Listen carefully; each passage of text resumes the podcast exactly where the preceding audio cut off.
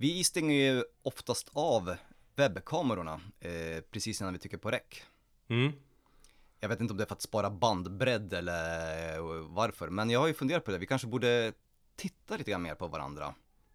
När Nej. vi spelar in avsnitten. Jo, Ja, men, Efter största anledningen att det blir lite obekvämt att titta på varandra och flina och så här och göra grimaser och Jag vill bara ha ditt, din röst i mitt huvud Jag vill inte se dig ja men det blir ju bättre samtal tänker man ha någon man tittar på när jag stirrar på typ fyra jävla väggar och en massa vinterkläder i garderoben som jag sitter. Jag suktar efter mänsklig kontakt och något som är mer än mina barn och min sambo.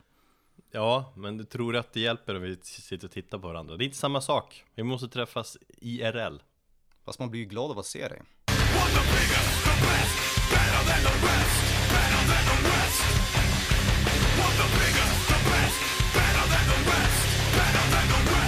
Yo!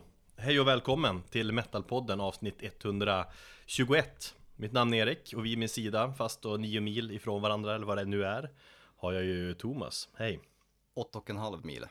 Ja, okej då Ja, du har kört Jo. den där vägen Ja, x antal gånger. Eh, yo, eh, och yo är väl ganska talande för det här avsnittet. Den Mm. hälsningsfrasen.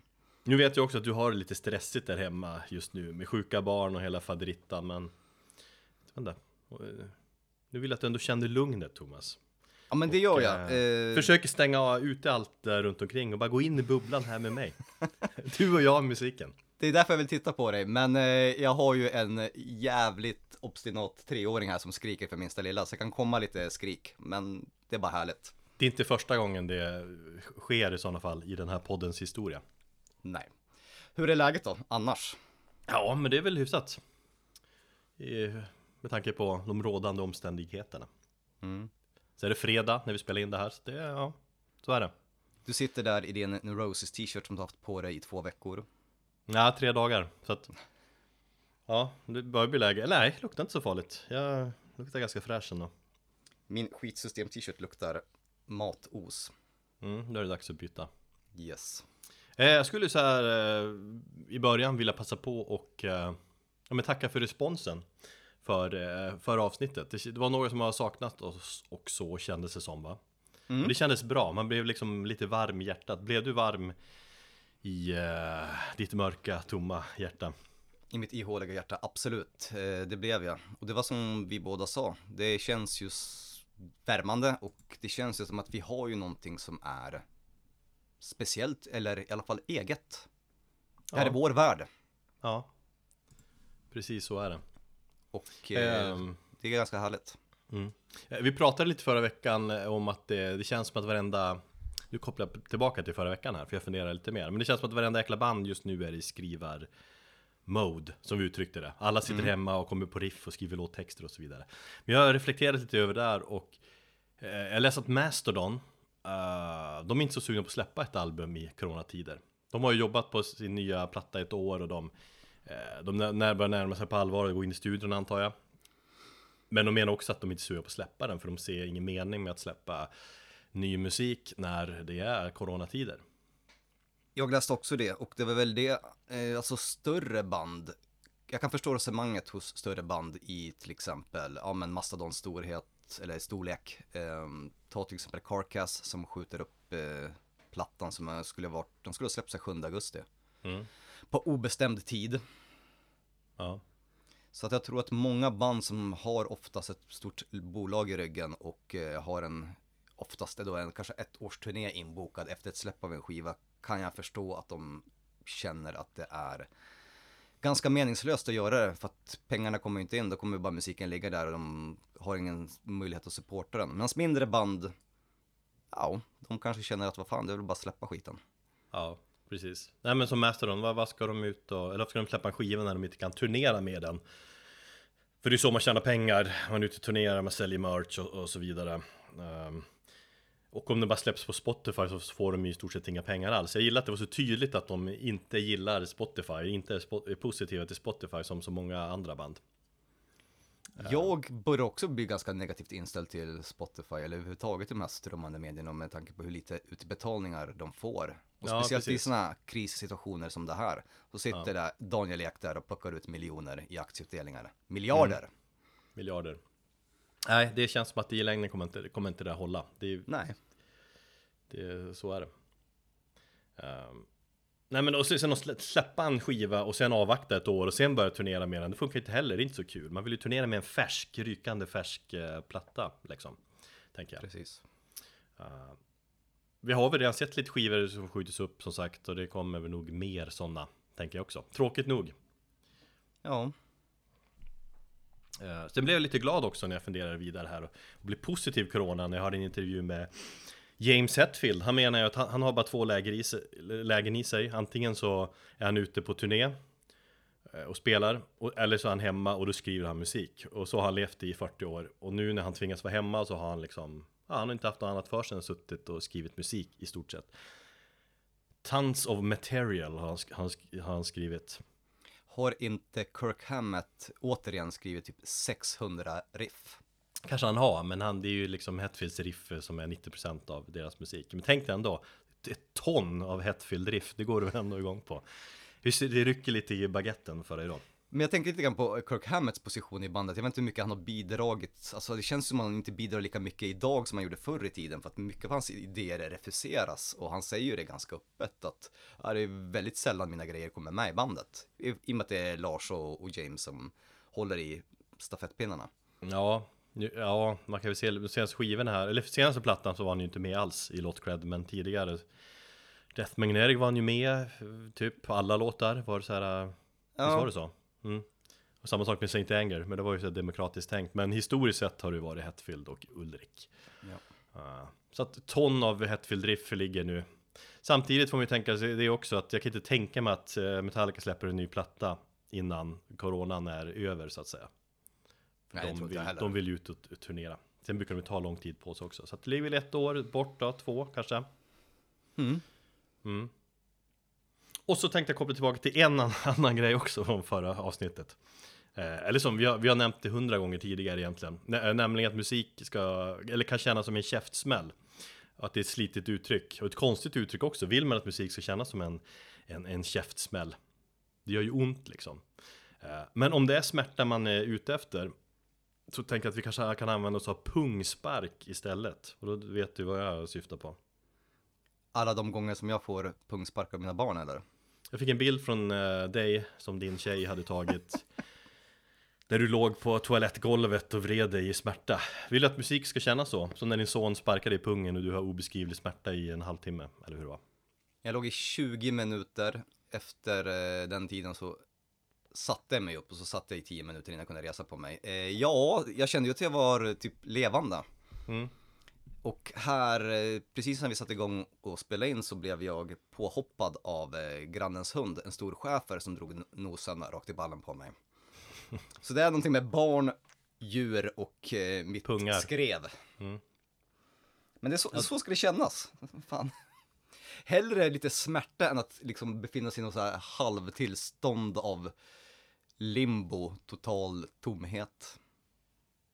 Du, eh, du känner att du lever i alla fall, det är så man ska säga. Ja.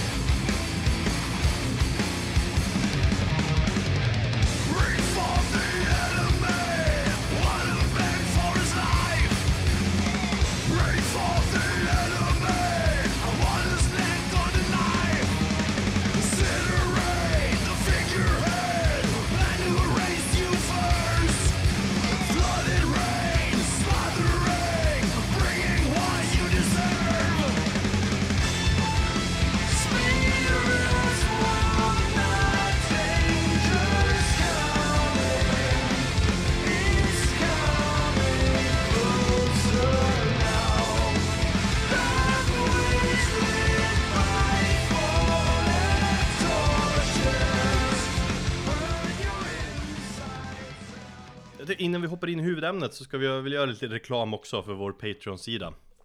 Där ni kan eh, stötta oss med en liten slant och få någonting tillbaka. Det finns tre olika nivåer att stötta oss på. På nivå 1 får man en, eh, eller får man snygga Metalpodden Pins. På nivå 2 får man den i stort sett kultförklarade Patreon Metalpodden-muggen. Och eh, nivå 3 då så eh, får man vara med och bestämma ett ämne i Metalpodden. Så gå in på patreon.com slash metalpodden om du är nyfiken och sugen på att uh, ge ett litet stöd till oss. Mm. Ska vi hoppa in i dagens ämne då? Ska vi det? det är lika bra att bli av med skiten. Vi tänkte prata om eh, genren rap metal. Den oheliga, får man väl säga. Alliansen mellan hiphop och metal. Ganska spännande ämne tycker jag. Men du känner inte riktigt så, eller jag vet inte, vad har du för förhållande till eh, rap metal? Rap metal är en... Det är ett svart hål i min musikkunskap eh, har jag insett. Och jag har inget problem att låta det förbli så. Du håller dig till den melodiska dödsen. Nej, men i och med att det känns specifikt för en tid, jag var kanske inte riktigt med där i början. Eh, visst känner man till lite rap metal och sånt där och, och vi kommer väl in på det, men... Ska vi säga rap metal eller rap metal? Nu är vi i Eller, Sverige, så det vi- borde vi bli eh, ra- rap metall borde vi säga då. Rap metal. Rap metal. Eh, Nej, ja. Ja, alltså du får ju hå- hålla med mig om att ehm, det är ju en genre som inte åldrats speciellt väl. Ehm, ja, typ. Alltså jag förknippar ju framförallt rap metal med 90-talet, eller första halvan av 90-talet. Då hade det ändå, för mig, ganska stor impact, tycker jag. Jag gillar det verkligen.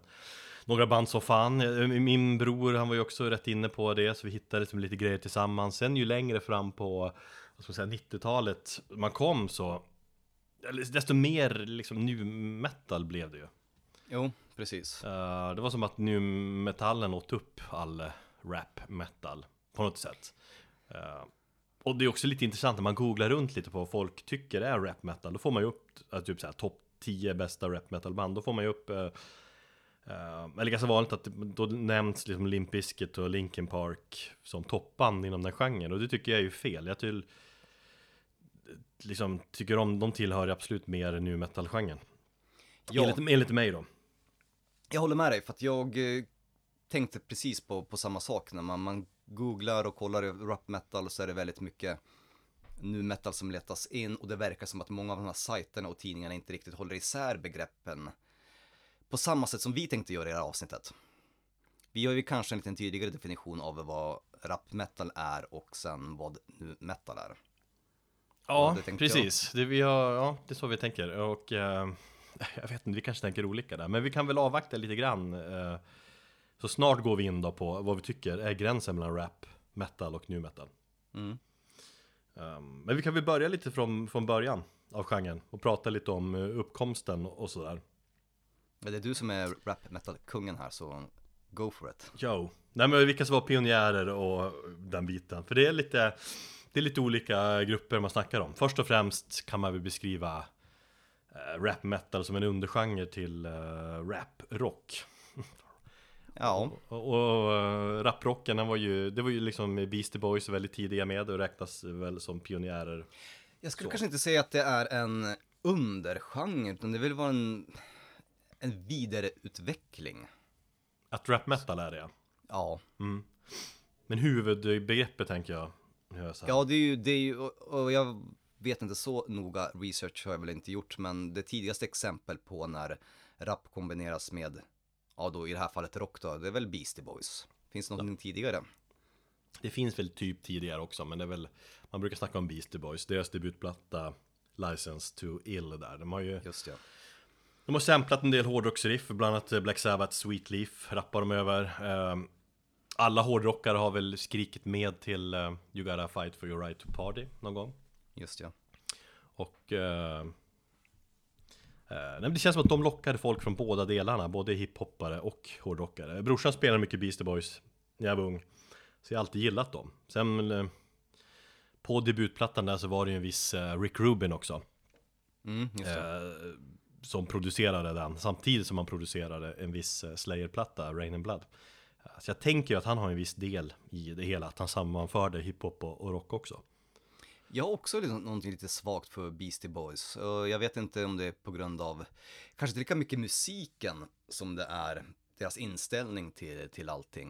Eh, det finns ju en, ehm, dokumentär, eller jag vet inte om det är en dokumentär. Eh, där Beastie Boys, eller de två och kvarvarande medlemmarna står och på en scen, det ser ut som ett Apple-event, de ska lansera den nya iPhonen eh, och bara kör någon form av improviserat historiskt snack om sin tid i bandet. Jag vet inte om du har sett den? Nej. Nej men den är ganska intressant och där snackar de väldigt mycket om att det var bara tre uttråkade ungdomar som ville liksom raise some shit. Mm. Och det var så det började. Och det är den liten inställningen som jag gillade, kanske mer än, än själva musiken. Ja, men de, jag tyckte de är grymma. De har ju en egen stil och så.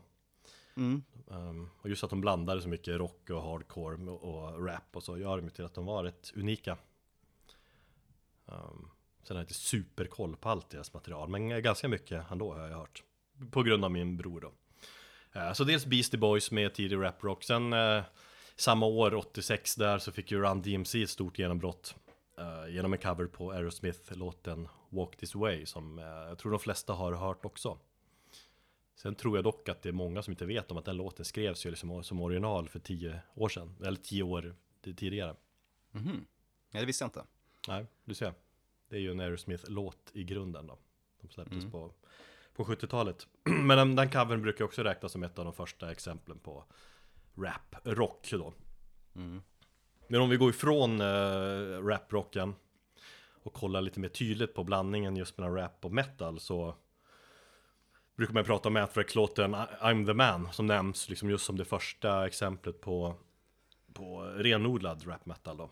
Ja men det, det var ju liksom, eh, det var en Anthrax idé. De hade tänkt att ja, men vi gör en vi gör en eh, rap metal-låt, för det har aldrig gjorts förut. Och de var jävligt stora fans av just Beastie Boys och Run DMC och de um, De hade idén till låten ganska tidigt, men de hade inte fått tiden att göra det. Sen eh, hösten 86 så var de ju på turné, förbandsturné med Metallica.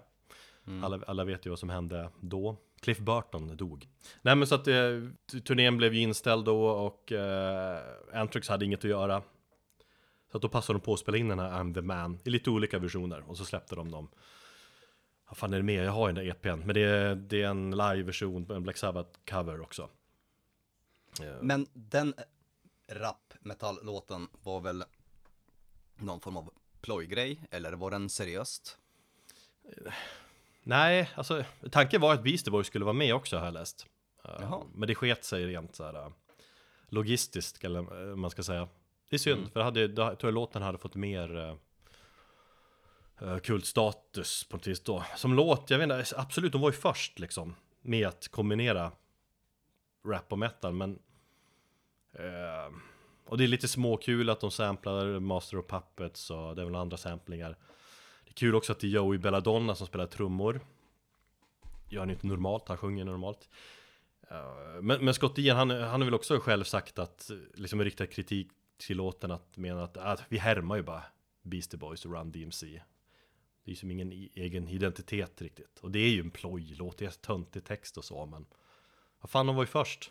Det får man ju ändå ge, ge cred till och det är det, det man ska hylla tänker jag. För att liksom, de var ändå alltså, open-minded och liksom, ja men vi testar det här. När de ändå var liksom relativt renodlat thrash metalband. Ja. Så på många sätt får man ju tänka att de de banade väg för eh, liksom, vad som skulle komma eh, fra- fra- fram, tio år senare med Limp Bizkit och hela skiten liksom. Men de gjorde väl lite mer sen med Public Enemy också? Ja, de gjorde ju eh, Bring the Noise några ett par år senare, 91 eller något sådär. Och den är ju bra, den känns ju mer på riktigt. Eller Ja, för när jag, när jag lyssnar på I'm the man så får jag inte riktigt ihop det. Jag, jag bara tycker det låter som en jävla mischmasch av saker och ting som inte riktigt funkar som en helhet. Nej, jag håller väl med att den är sådär. Men den var först. Där har vi lite grann det min, min tanke kring, kring rap metal.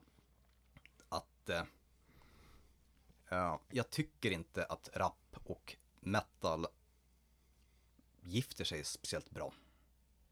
Rap och rock, ja, så som Beastie Boys, det kan jag förstå på något sätt. Det är lite grann som vi pratade om det här med, nu när Silen Ardor det här är aktuella med en ny singel och vi pratar om det här med att han tar två helt, helt vitt skilda grejer och försöker göra till en eget, men det känns som att det blir liksom olja som flyter på vatten. Det blandas inte ihop. Ungefär så känner jag med mestadels av rapmetallen.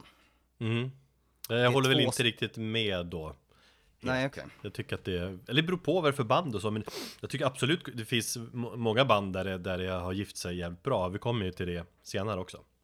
Ja. Eh, jag snackade ju förresten med eh, vår vän Aron eh, om det här med rap metal och vem som var först. Och han menar ju, påstår att Svullo var först med låten För fet. För fethet-låten va? För fet för ett fuck. Som han gjorde med Electric Boys som kom 89. Så han var väl inte riktigt först, han var två år efter Anthrax då. Man räknar, eller om det är rap metal eller typ av rap, rap rock rocksväng eller något. Men det är en bra låt, jävla sväng. Och visst den är larvig och vulgär och så, men det blev ju en superhit.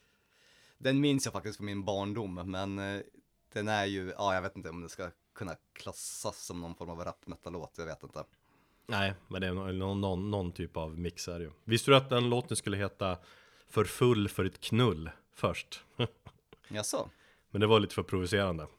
Så den döpte sig för fet för ett fuck. Jag kommer ihåg, jag, jag, jag sjöng ju mer än för fet för ett fuck. Men jag visste vad då fuck? Man liksom, det var inte lika tydligt vad ett fuck var. för full för ett knull, ett barn att höra det, det hade blivit lite jobbigare. Ja. Men vi kan väl lyssna på vad som många anser då, och vad vi kanske också anser vara den första riktiga rap metal-låten, I'm the man med Anthrax, även om den är sådär.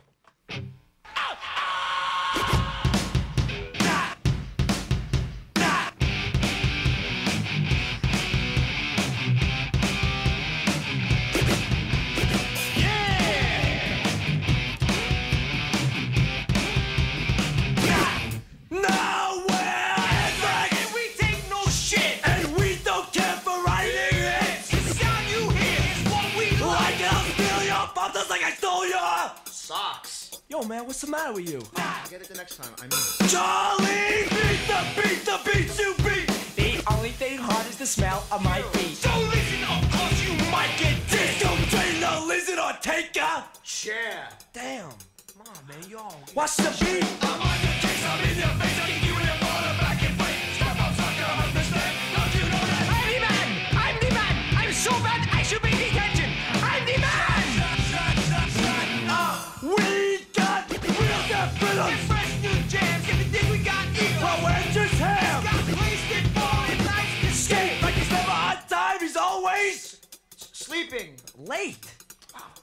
Ja, skillnaden mellan nu metal och rap metal, det är ju den som jag har, eller som vi då kanske tydliggör lite mer här än vad till exempel andra gör. Som sagt, det är väldigt enkelt att blanda ihop det. Jag menar på att det finns en tydlig dis- distinktion, precis som du sa här i början, att rap-metallen, säg första halvan av 90-talet, det är rap och metal och det som kom senare blev någon form av nu metal och nu metal har en väldigt mycket rap i sig och, och lånar väldigt mycket därifrån. Men det finns också även mycket andra influenser i nu metal. Mm. Så det är väl kanske den största skillnaden tycker jag. Ja, just det där tidsmässigt att rap metal var först och så sen Många band som befinner sig någonstans i gränslandet kanske så att det inte är helt lätt att liksom tydliggöra skillnaden tycker jag. Det, kän- det känns som att nu metal är lite som den fula brorsan till eh, rap metal på något vis. Ja, Rap metal är den coola brorsan Alltså med mer true på något vis. Rap-metall tycker jag har mer gemensamt eh, med typ, ja men ta de här hardcore-banden. Mm. Till exempel som, eh, det känns mer street och det känns som att hardcore och rap har mycket mer gemensamt för dem, de ligger och kanske vilar på samma grund. Det är väldigt mycket street och socialrealistiska texter handlar om, ja, förorten och, och, och gatans lag. Medan nu metal blev någon enkelt uttryckt pojkbandsversion där det var- också var en tydlig formula. Ja, precis. Rap metal är ju, det är ju framförallt inte lika tydligt kommersiell som nu metal. Nu metal känns ju mer, det är mer ytligt och mer gjort för att sälja och det är väl det du menar med när du har skrivit street versus pojkband. Ja, Det känns som rap metal är på riktigt, de är, klädd, eh, de är klädda normalt liksom. Och många nu metal-band, de hade på sig flashiga kläder och det var spik frisyr, eller vad fan man kallar det, och färgade håret typ grönt och hela den grejen liksom. Och sminkade sig. Rap metal är mer, eh, ja, mer street cred, mer down to earth, eller vad man ska säga. och så hade man skor med jättestora plösar om man spelade i ett nu metalband. Mm, Ja, typ.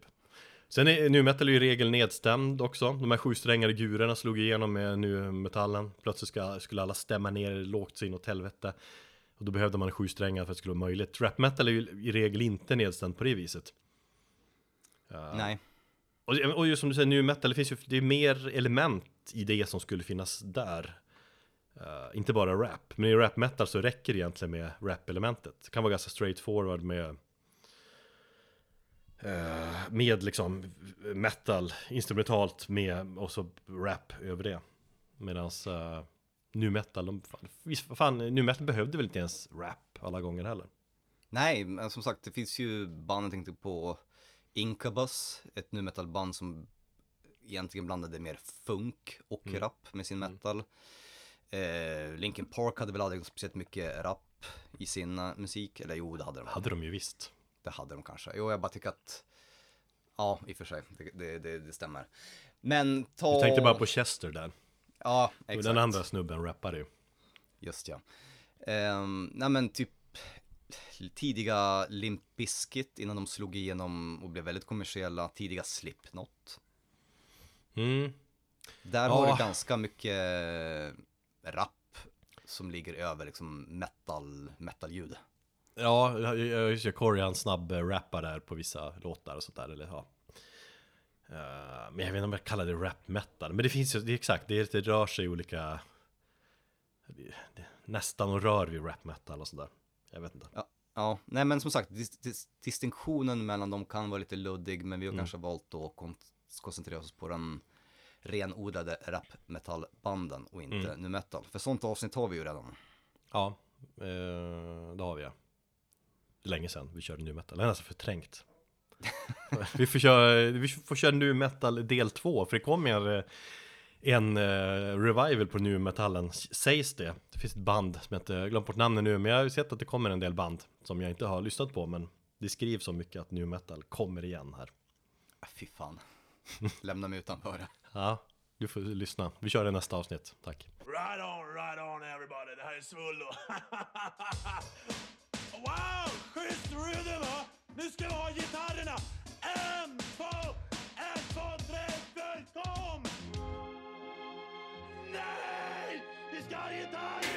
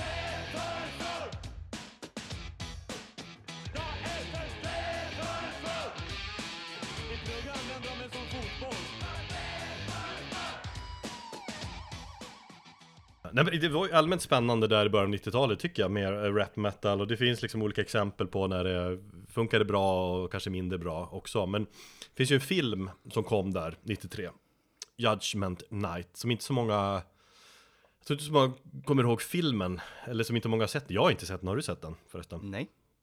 Jag är sugen på att göra det.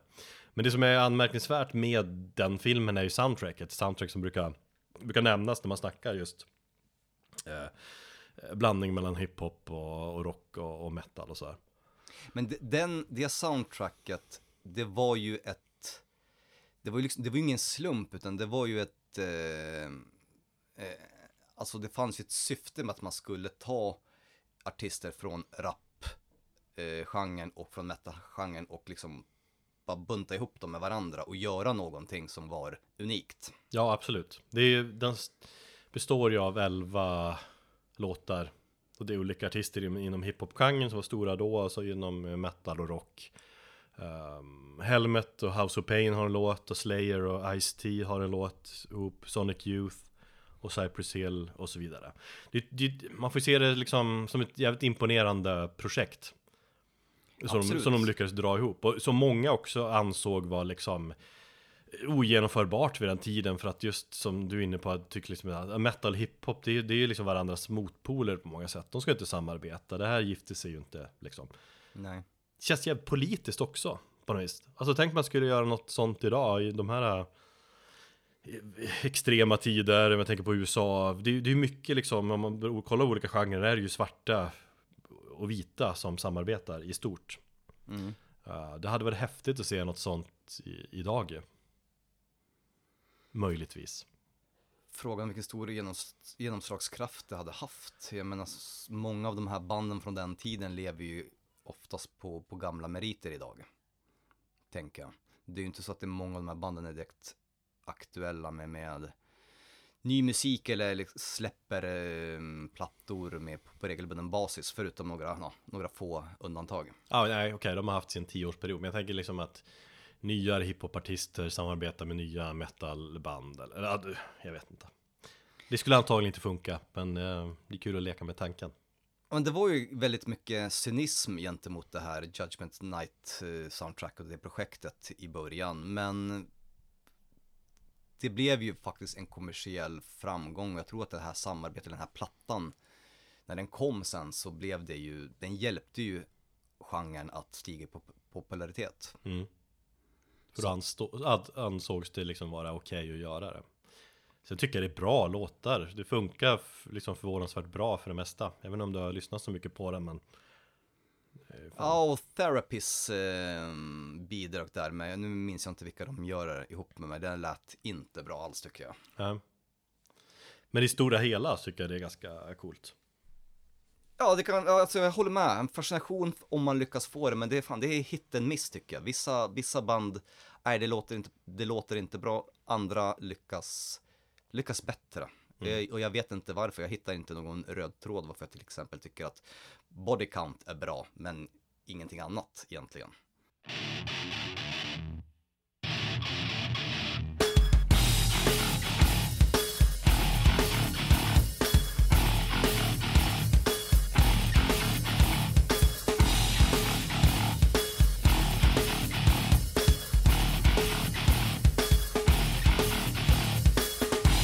Victimized, but you're in bed.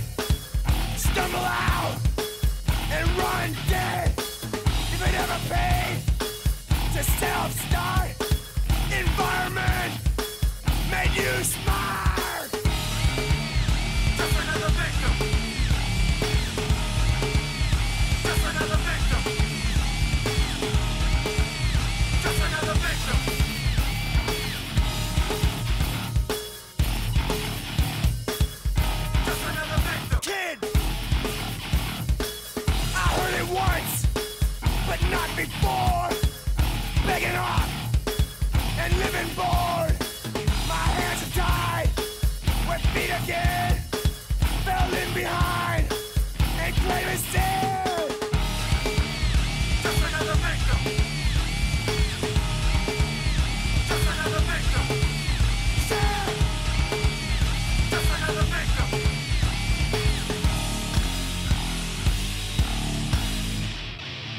Väl börja prata lite mer om några speciella band inom rap metal. Vi hade ju till en början listat ganska många, eller jag har ju tänkt på ganska många band. Men då har vi valt att skära ner och istället tänkte vi koncentrera oss på två stycken var. De som står ut mest kanske, eller de som var de var, de var ganska tidiga, de var, det är väl några av de bästa helt enkelt.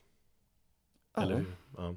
Jag har ju annars tänkt på band som eh, Stuck Mojo, Downset tycker jag var bra. Cypress Hill hade i sin Skulls and Bones platta vars rap metal del, de hade, det var ju som en dubbelalbum man ska säga.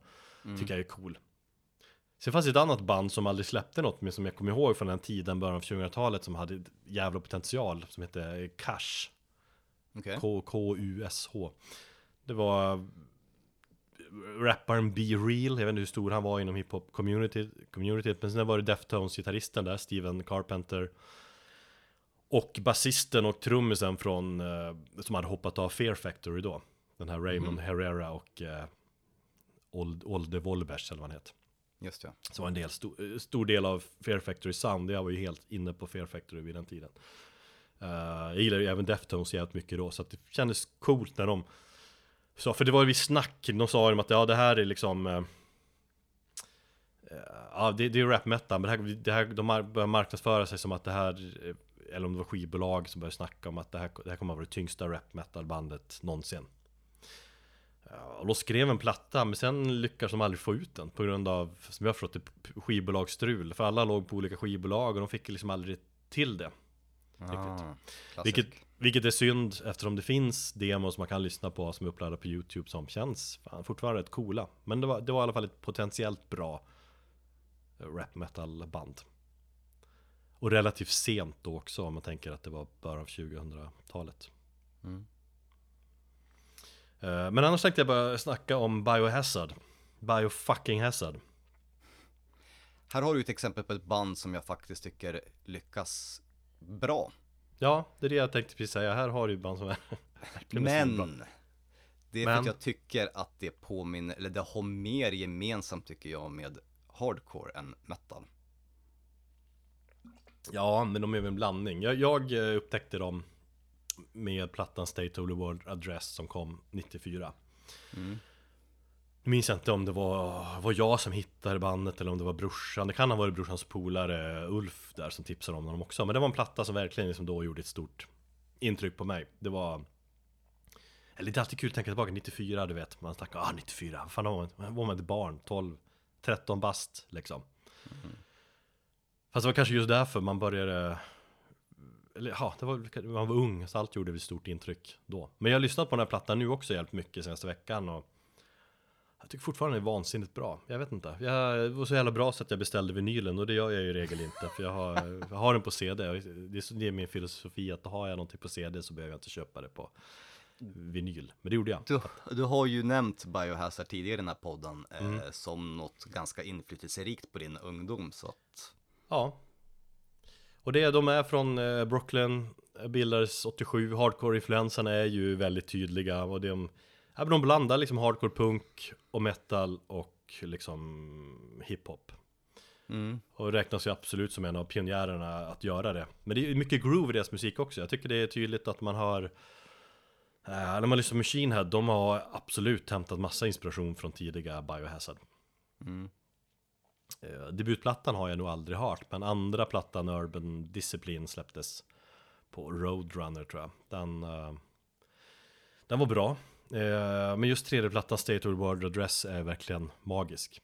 Jag vet inte, tidigare kanske var de här New York hardcore-rötterna som tog mest eh, liksom uppmärksamhet. Men sen på den här plattan så känns det som att liksom själva hiphop-influensen kom fram extra tydligt och gifte sig jävligt bra med resten av musiken.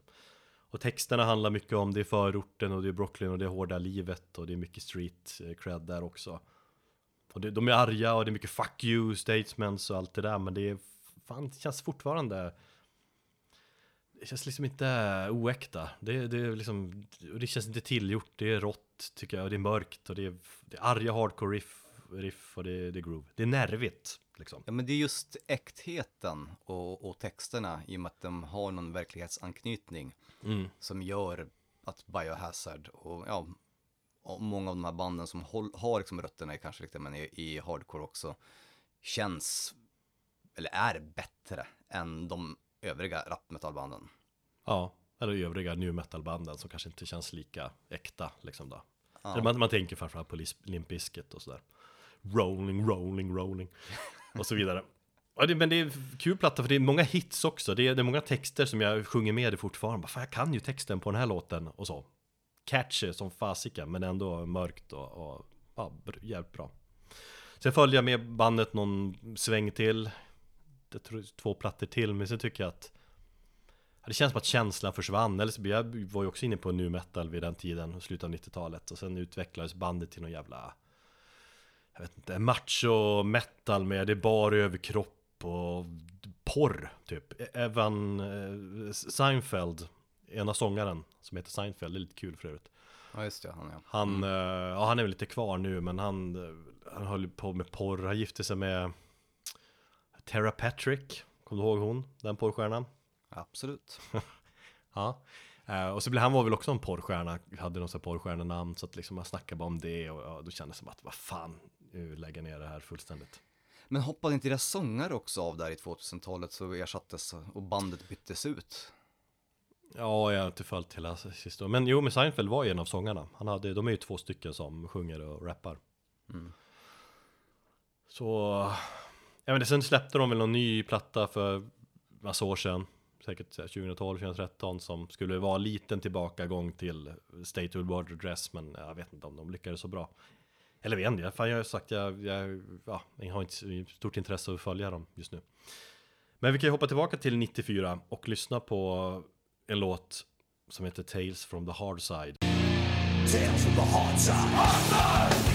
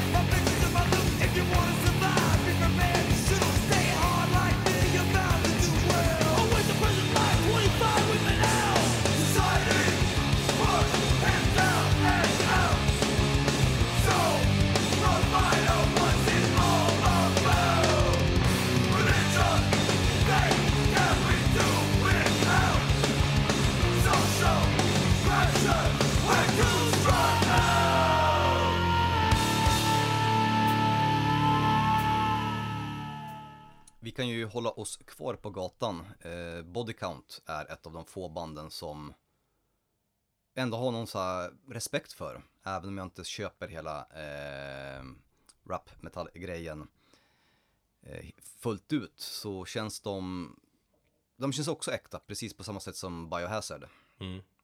Ja, verkligen. Och det är också på grund av att de har eh, texter som anknyter till mm, ja, vardagliga problem som, och speciellt för svarta då, i USA. Och det är väl ett av de få banden som även känns eh, relevanta idag. Men det, det har någonting att göra också med att alla bandet är ju svarta. Och, och det är inte vanligt liksom. Alltså allmänt är det fan för få svarta som spelar metal. Det är ju trist att det är så. Ja, absolut. Ja, det, har- det, har, det, har, det spelar definitivt en roll, men jag tänker också på, och just i Body Counts fall så tänker jag på när Body eh, Count kom till där och släppte sin debutplatta tidigt 90-tal. Och det var, det var ju mycket av de här vet, um, riots i Los Angeles och polisbrutalitet. Och väldigt mycket, mycket sånt. Och spola fram tills idag och världen ser exakt likadan ut som den gjorde för 30 år sedan. Inget, inte mycket har hänt i USA när det handlar om polisvåld och, och, och, och rasism och så. Nej. Så därför känns det som att Bodycount, de har alltid varit där, de har alltid berättat om vad som händer och de är alltid med, med liksom fingret på pulsen så att säga. Och jag menar, det finns ju säkert tusentals hiphopband som sjunger och rappar om det här och hur det ser ut i USA. Men jag går ju liksom inte igång på hiphop. För att jag som instrumental tycker i regel det är jävligt tråkigt med hiphop. Det är som ett, ett, ett beat som repeteras om och om igen.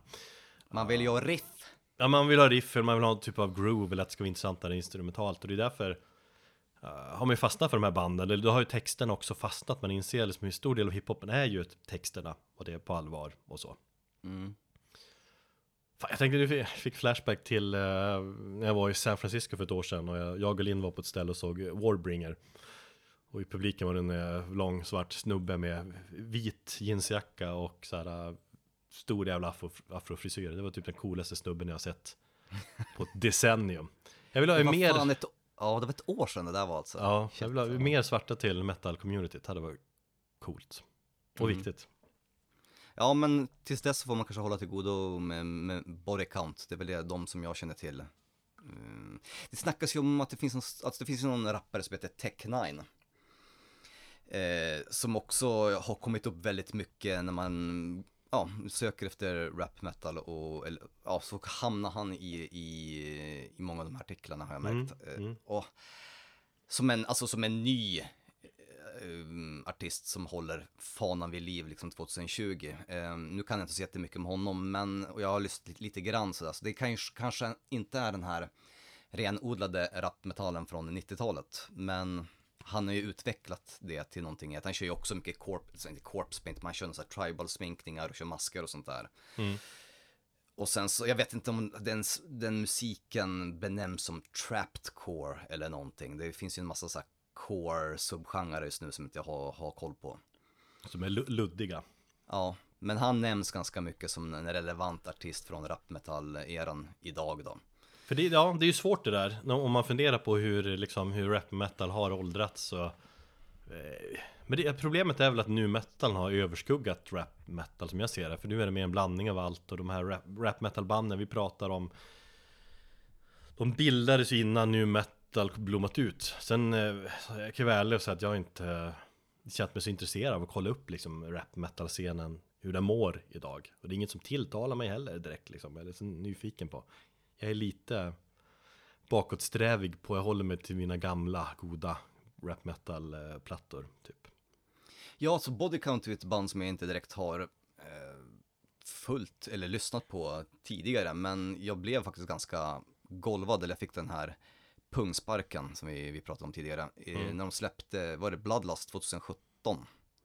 Och jag tänkte, fan det här lät ju riktigt jävla bra. Ja men de är ju fan svinbra. Men det är jag, för- jag hittade lite så här forum och jag hittade lite YouTube-listor där det listas eh, lite nyare rap metal band. Så det verkar finnas en del, men jag ju ytterst dålig koll. Men jag, jag tänkte att ni som lyssnar, om ni har tips på bra rap metal, tydlig rap metal, inte nu metal då, så tipsa gärna om det. Som är, alltså som är eh, nu. Ny, Som nu. finns i nuet, men inte Som är nu. i- Ja. Ja men Ja. inte de här gamla eh, rävarna liksom. Ja. Ja.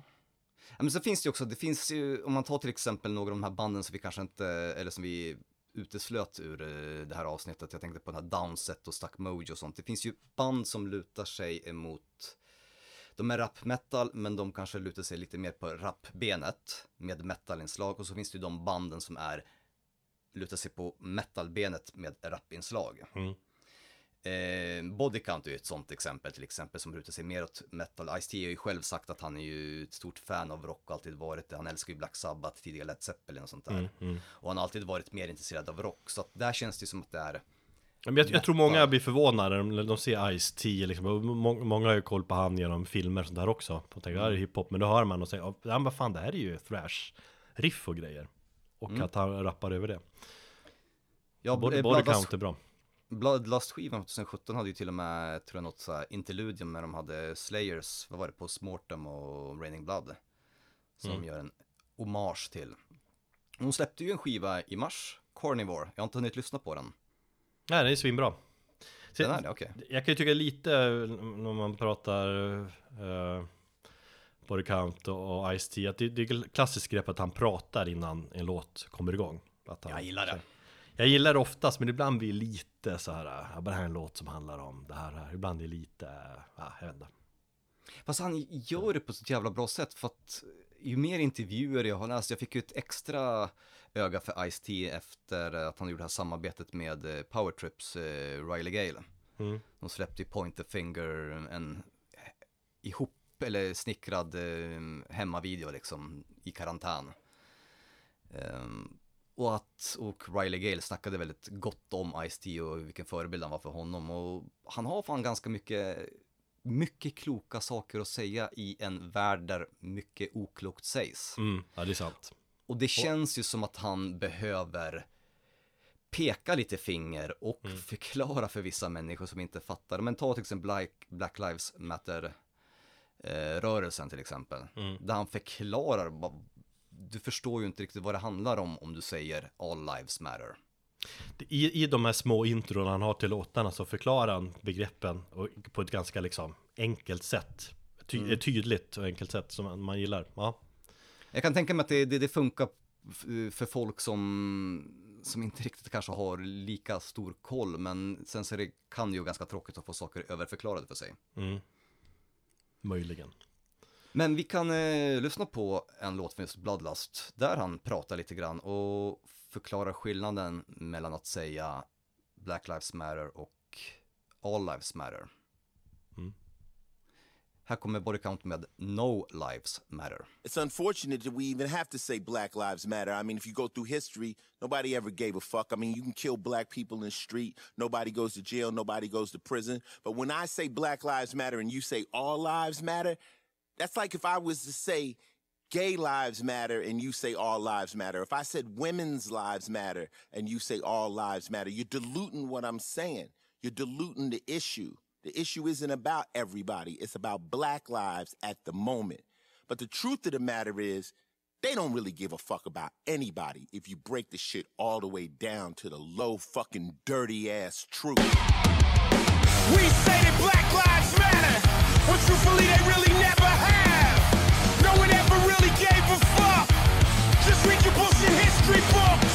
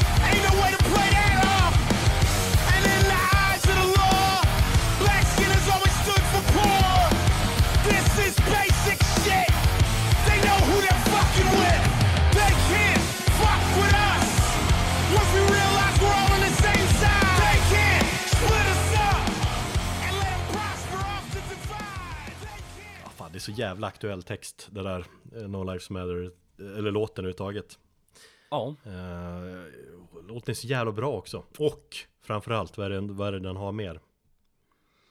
Den har ett sjukt bra groove Såklart, och det går du igång på. Groove.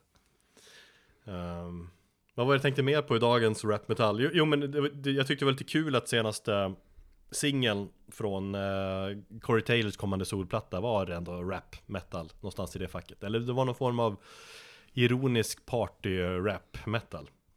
Alltså är det någon ironi? Jag tycker på hela det här albumet som han gjort, jag förstår att han kanske bara, fuck it, jag orkar inte hålla Han verkar ju vara ganska missnöjd med några medlemmar i Slipknot nu också vad jag fattat. Ja, Eh, så att han bara, men jag går ut och gör, han är ju stjärnan i bandet så han kommer ju kunna gå ut och göra en massa saker. Skulle Slipknot fallera så kommer ju han lätt kunna livnära sig. Det kanske inte är han, killen som håller på med turntables och slår på olje, liksom, oljefat. Nej, sätt. men Corey Taylor har ju varit ganska tydlig genom åren att han gillar ju fan allt möjligt. Så han tänker, han gör det, den här solplattan, det kommer inte vara en rap metal-platta som jag har förstått det, utan han gör, testar på allt, allt möjligt. För den andra singeln är ju liksom en ballad. Ja, för första singeln, den här lite rapvänliga låten, den är ju fruktansvärt jävla dålig. Corey motherfucking Taylor must be stopped, tänker du på. Det är den jag... Ja, alltså jag blir provocerad. Ja, och, och, men jag gillar den så fan. Och anledningen till att jag gör det är för att, är att det är så tydligt att Corey har gjort det för att han vill provocera metalfolket. Förstår du? Att, liksom att kalla Ja. den C motherfucking T must be stopped och att han har brudar, eller det är väl hans fru Och han är så här äh, dansgäng som dansar och det är massa rappare i videon. Är bland annat den här äh, Tech 9 ja, är ju med där. Ja, visst är han det? Ja, precis. Att, Och det är massa cameos, fan Rob Halford är med, Lars Ulrik är med och grejer. Alla bara, ja fan vi ställer upp på det här. Och han har ju berättat att han Han var ju medveten om att folk skulle hata den. Jo. Och han har roat sig med att kolla in så här, reaction videos på YouTube Men jag, fan, jag tycker han har något svängigt riff och jag gillar den Jag kan välja att jag gillar den, men jag vet att många Har jävligt svårt för den Men han gör vad han vill och det skiter han i vad de andra tycker och tänker liksom. Sådana- Ja, han, sån- har ju den, han har ju den lyxen. han har ju den skit. lyxen framförallt Ja. Mm. Eh, nej men, ja, nej, men, som sagt, jag, jag köper inte fullt ut även om jag kan förstå resonemang- resonemanget bakom, men jag tänker mig också att, att göra någonting bara för att provocera så här, det kan, ibland kan det vara ganska tröttsamt. Ja, fast ja, jo Jag, jag, jag är lite trött på, på artister som använder provokation som en, ehm, som en, alltså istället för musiken. Som det, det är som kryddan på musiken, att det är nästan provokationen bandet är mer känt för. Nu ska jag titta på Behemoths livekonsert här imorgon. Jag tänkte, där har vi ett typexempel på, på ett band som, eller en frontman som är väldigt tydlig på med att bara provocera. Så att provokationen är nästan, han är mer känd för provokationen än vad han är känd för musiken. Eh, Ja, inte riktigt, men ja, det kanske börjar bli så att han, han bör hänga där nu Ja. Mm. Om vi ska gå vidare då. mm. Ska vi åka över Atlanten? Tillbaka till Till Till. Svullo, Svulloland Ja, till Stockholm och Norge och eh, ge ett exempel på ett band som absolut inte har åldrats väl idag. Sen så är ju frågan om de någonsin har varit bra, men, men ja, deras försäljningssiffror kanske säger annat. Clawfinger, mm. och då, då går du bananas på det, eller hur? Ja, men de är absolut intressanta att nämna för att de var ju en av de, de var en av de första banden som gjorde rap metal grejen. Ut, utanför USA var de väl först. Ja, Ehm, absolut. Och de har ju sålt debutplattan Death and Blind, där såldes ju som satan liksom.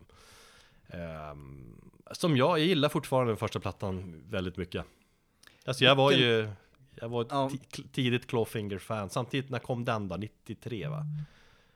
Jag tänker på den eh, plattan som har en, vad är den? Det är inte revolver, men det, den, vad heter det? Det är en granathjärna.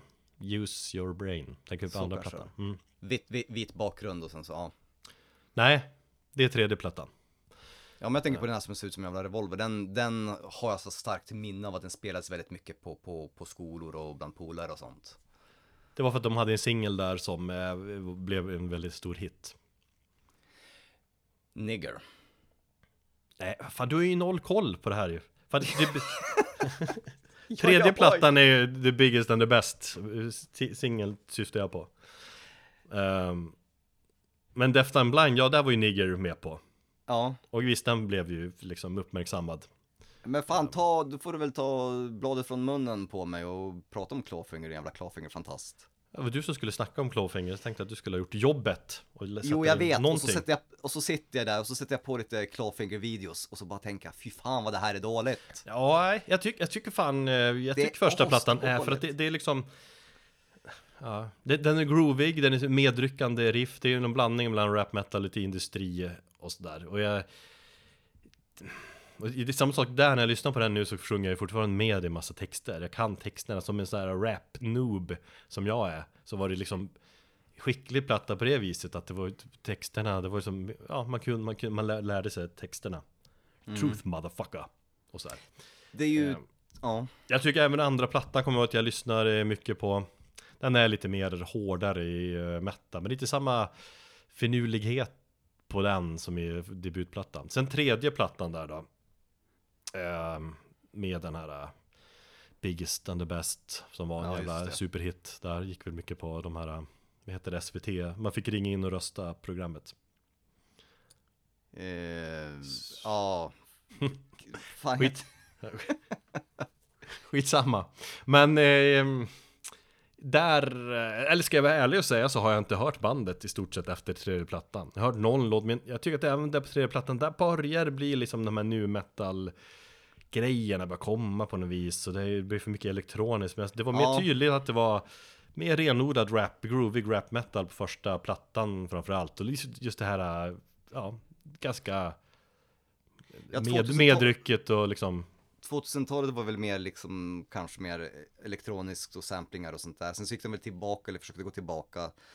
Sen försvann de och sen så släppte de väl typ, de har släppt tre singlar. Har de inte släppt någonting i år eller förra året? De hade någon typ av ny comeback på gång tror jag. Men ja, ja exakt, på slutet, sista plattan där skulle väl vara någon tillbakagång. Men äh, nej, jag vet, det är samma sak där. Jag förknippar för mycket med... Nej, jag klarar inte av kanske nya Clawfinger riktigt. Skulle inte de spela på typ House of Metal? Jo, Innan coronan slog till, eller har de kanske spelat? De kanske, nej, de har redan spelat där. Det de har spelat året, där. Jo, det är lite synd faktiskt att jag aldrig fick se dem live. För de ska väl vara ganska bra live. Mm. Uh, nej, men jag, jag har lite konstigt förhållande till dem, men jag... Det är väl mycket nostalgi, för jag, jag tycker verkligen liksom första plattan är, tycker jag, är som en klassiker. För mig, i min, ja. min rap metal eh, tid. Min Jag har svårt att se, eller jag har så svårt med vita män, eh, i synnerhet skandinaviska män, som står på en scen med bara överkropp eller så tanktopslinnen, stora baggy jeans och cornrows och rappar. Det känns som att det blir så jävla corny allting. Mm. Och det är där jag har problem, om man tittar på de gamla, till ex- ta till exempel The Biggest The Best-låten, det är en låt som jag känner till väldigt mycket. Och det var en så här partydänga eh, bland mitt kompisgäng när det, när, den, när det var aktuellt. Mm. Och den har jag själv sjungit på väldigt mycket. Det är, ju en, det är ju en bra låt, vad fan. Ja men Men- kolla in, ja men kolla Släpp in. sargen. Ja, nej fan det kan jag inte göra. Kolla på videon till den nu, den är, det är ju, det är mycket så här macho-attityd och, ja jag vet Ja inte. för den tycker jag gjorde med, det är där han tar Typ eh, på en basketplan och han tar, det är en liten grabb där med basketboll och han tar den från honom och dunkar typ så här. Den är lite ironisk macho Ja, möjligt. Att han är tuff och hård fast det är han inte efter han går på bara barn och det var ju svårt att vara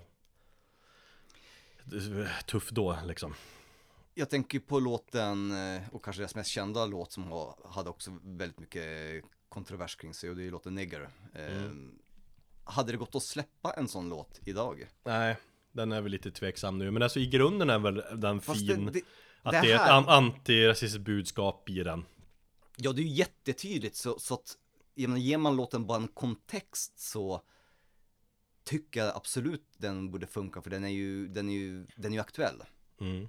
På många sätt. Men jag tänker på själva ordet eh, som då ja, censureras om man kollar på Spotify och alla strömmande medier så, så är ju ordet censurerat i sig liksom. Även i låten? Nej, Nej, nej, nej, men Nej, alltså titeln, det, är, Mm. det är utbytt mot stjärnor och så. ja Så att, ja jag vet inte, det är, det är lite två, eh, vet du, tvåeggad svärd där tycker jag. Jag tycker att, jag fattar att det finns folk som blir berörda till ett rasistiskt ord, att använda ordet nigger.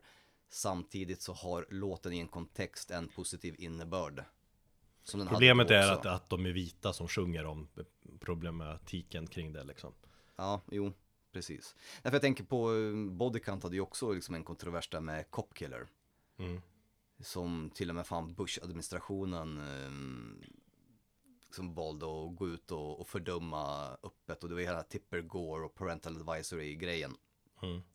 eh, på tidigt 90-tal. Och det är också en låt som handlar om att han är trött på, på, på att det är, det är en protestlåt, det är en anti-våldslåt men med en titel där som är väldigt provokativ i sig. Mm.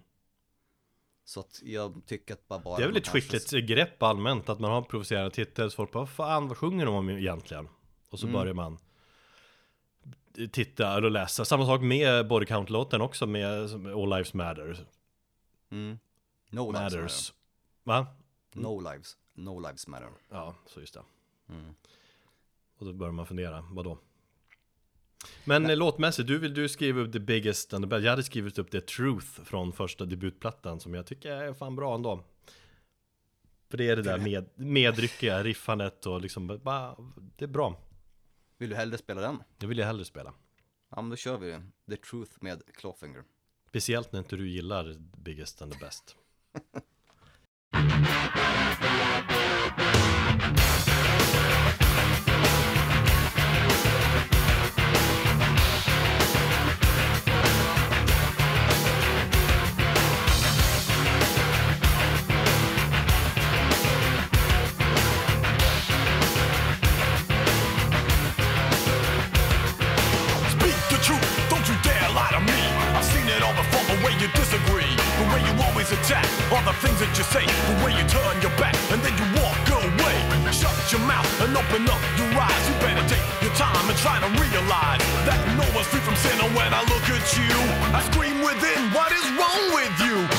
yourself up to a higher degree and look down in disgust at our misery. You know better than your enemy, but it's easy to hate what you just can't be. Don't deny the fact that you're a mortal man. You can't escape from death when it's close at hand. Don't sit up on a pedestal and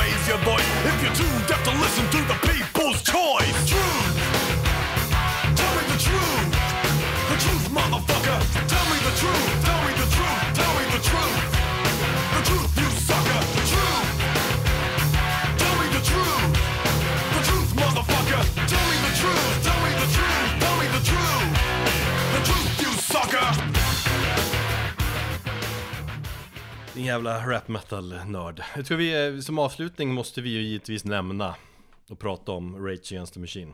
Ja. Nej men det är ju liksom eh, Nej men för att de är det överlägset största rap metalbandet Inte minst kommersiellt Jag läste att de har sålt 16 miljoner skivor och det är jävligt mycket alltså ja. Eh, Men sen är de ju absolut ett av de här banden som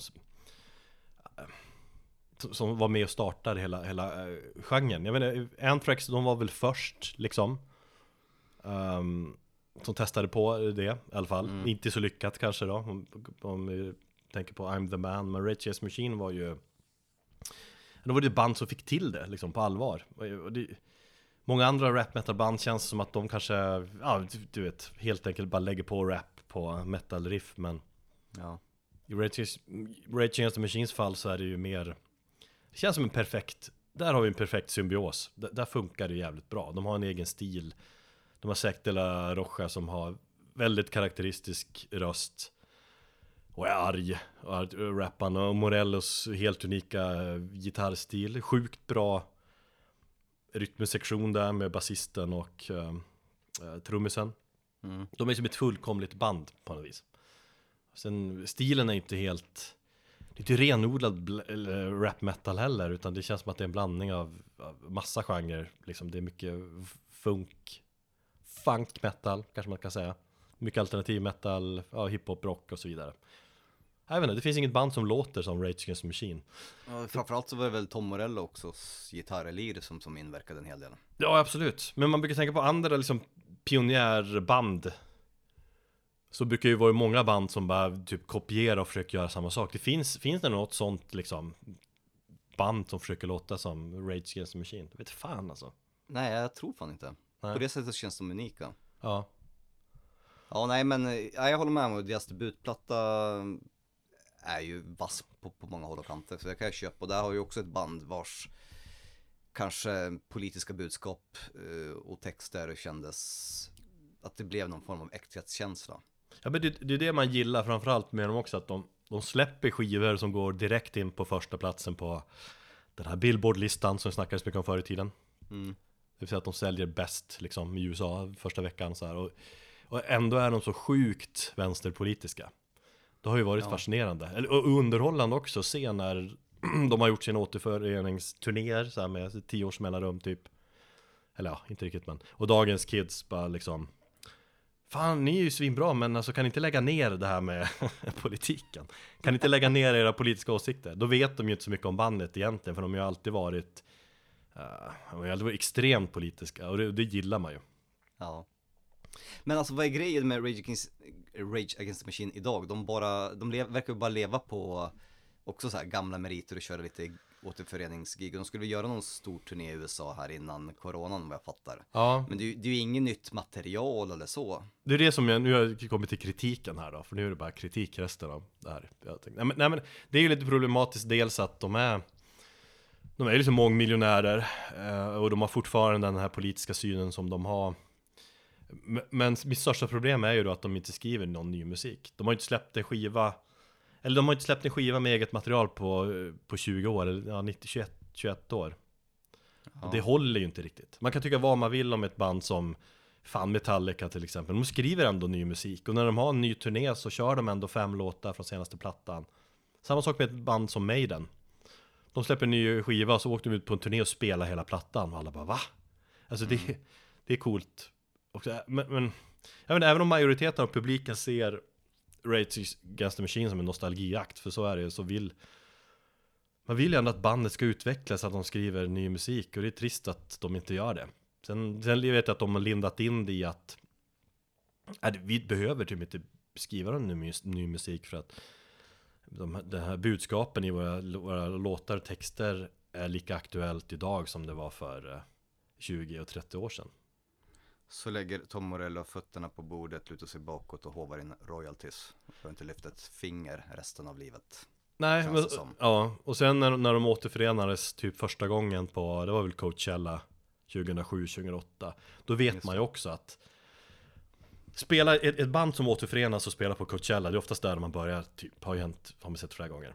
Eh, då, då vet man att då har de fått ett liksom, eh, då har de fått ett offer they can't refuse på tal om refu refused spelare på Coachella och fick en miljon eller något sånt Uh, och det, det är lite så det kändes nu också när Rage Against Machine skulle återförenas igen. Uh, för i år, 2020, var det ju tänkt att de skulle spela i eh, staterna framförallt tror jag, och sen några spelningar, festivalspelningar i Europa. Det känns ju, det blir ju som att de gör det för pengar och så läser man att jag läste något forum att Zac de la Rocha, han, han glider omkring i en ny Tesla och så, som han, som han måste betala av. Alltså grejen med, med Zac de la Rocha, eh, jag vet inte Jag hade en diskussion med eh, Magnus och eh, i, vår, ja, i våran eh, grannpodd här, Into the Void. Vi var ute och tog en öl här och han sa ju att det spreds ju olika rykten om vad som hände med Zac de la Rocha efter att bandet splittrades där i början av 2000-talet Jag ville bara kolla med dig om du också hörde något sådär rykte att han skulle ha flyttat till Tibet och blivit munk Ja, den har jag missat. Men jag gick igenom wiki-sidan nu innan och Ja. eh, det, gå- det har ju framförallt gått hur många rykten som helst om att de ska spela in en ny platta eh, under åren här. Vissa medlemmar har ju sagt att ah, vi, vi skriver en ny platta, men sen har Morello ofta sagt nej, det gör vi inte alls. Gång på gång. Hålla igång liksom skenet Ja, kanske. Men, men min teori är att de har testat lite grann. Men att de känner att det inte håller. De gamla skivorna är så jävla ikoniska och de vet liksom inte hur de ska kunna toppa det på något vis. Eller Ja. Komma upp i samma nivå. Och, och, ju längre de väntar med att skriva ny musik desto svårare kommer det bli. Då kommer det kommer det bli en halvflopp hur de än gör känns det som. Kanske.